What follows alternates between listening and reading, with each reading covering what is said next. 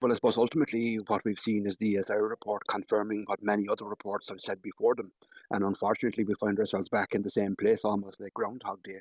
Effectively, and, and the ESRI have called it out, eh, you know, in, in black and white, is that the, the funding model uh, that is currently available to nursing home care uh, is, in, is not sustainable. Um, and it's leading to uh, increasing number of closures across the country. Uh, we have an aging population. We need to be celebrating that and preparing for that. Whereas in in, in effect, what we're seeing is a reduction uh, in the supply of, of uh, on the provision rather uh, of nursing home care right across the country. So we're in the midst of a crisis, um, and until and uh, un, until we actually address that crisis, we're going to see further closures. Unfortunately, if it's an issue with the funding model where does the funding need to be going? Because we have one of the lowest percentage of private nursing home beds in the country, and uh, what we've often heard from critics is that we have an over reliance on the private sector. In Clare, that's 65%. It's much higher uh, elsewhere. Uh, we're evenly divided then between the voluntary and private sector. So where it's where does the funding actually? Sorry, we're evenly divided then between the voluntary and the public sector. So where does the funding actually need to go here? Well, uh, currently, what we have, we have a position whereby there is discrimination in funding under the Fair Deal. Uh, each of the, the public nursing homes that are run by the HSE receive on average 700 euros per resident per week more than any other private and voluntary nursing homes. So that is the situation that needs to be addressed immediately. And I suppose ultimately we need to keep a focus on the resident here. Uh, and, and I would put it to you and your listeners that the resident is, is agnostic as to who owns the home or who owns the building. What they want to know on the one hand is uh, will it provide good care? Uh, and on the other hand, will it be in my local community? And unfortunately, because of the current funding model, we're seeing increased numbers of closures in urban and indeed rural Ireland. And that trend won't be reversed uh, un- unless we address the funding crisis. Tadhg, is there any positives from this report? Is there any hope for you l- looking at this? Ah, yeah. Look, I mean, ultimately, I suppose the ESRI is an independent research body.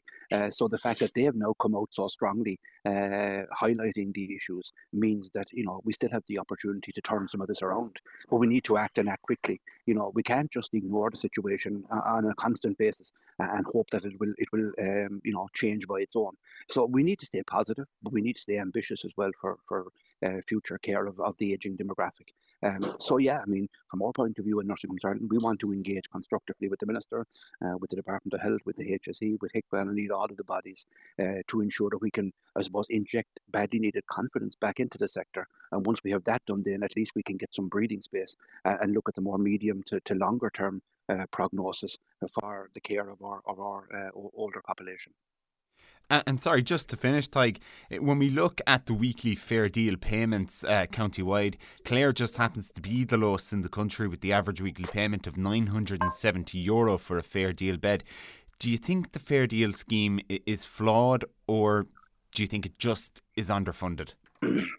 no, absolutely the, the actual pricing mechanism is fundamentally flawed. I think it's important, your listeners, that the fair deal from a from a resident point of view is a good scheme because there's visibility about how much they will contribute. It's a co-payment scheme, but it is fundamentally flawed, and it's not just that Nursing Homes Ireland saying it. The ESRI have said it, DKM Economic Consultants, the Value for Money Review, uh, Deloitte. Um, uh, um, you know, there's been a myriad of reports now highlighting uh, the, the, challenges and I suppose the, the failure uh, of the pricing mechanism to keep pace with the changing face of nursing home care, and that is having drastic consequences. So, uh, you know, we know what to do here. Uh, we know that we want, as I say, stabilise current provision, and then we can get around the table and, and resolve the more medium to longer term.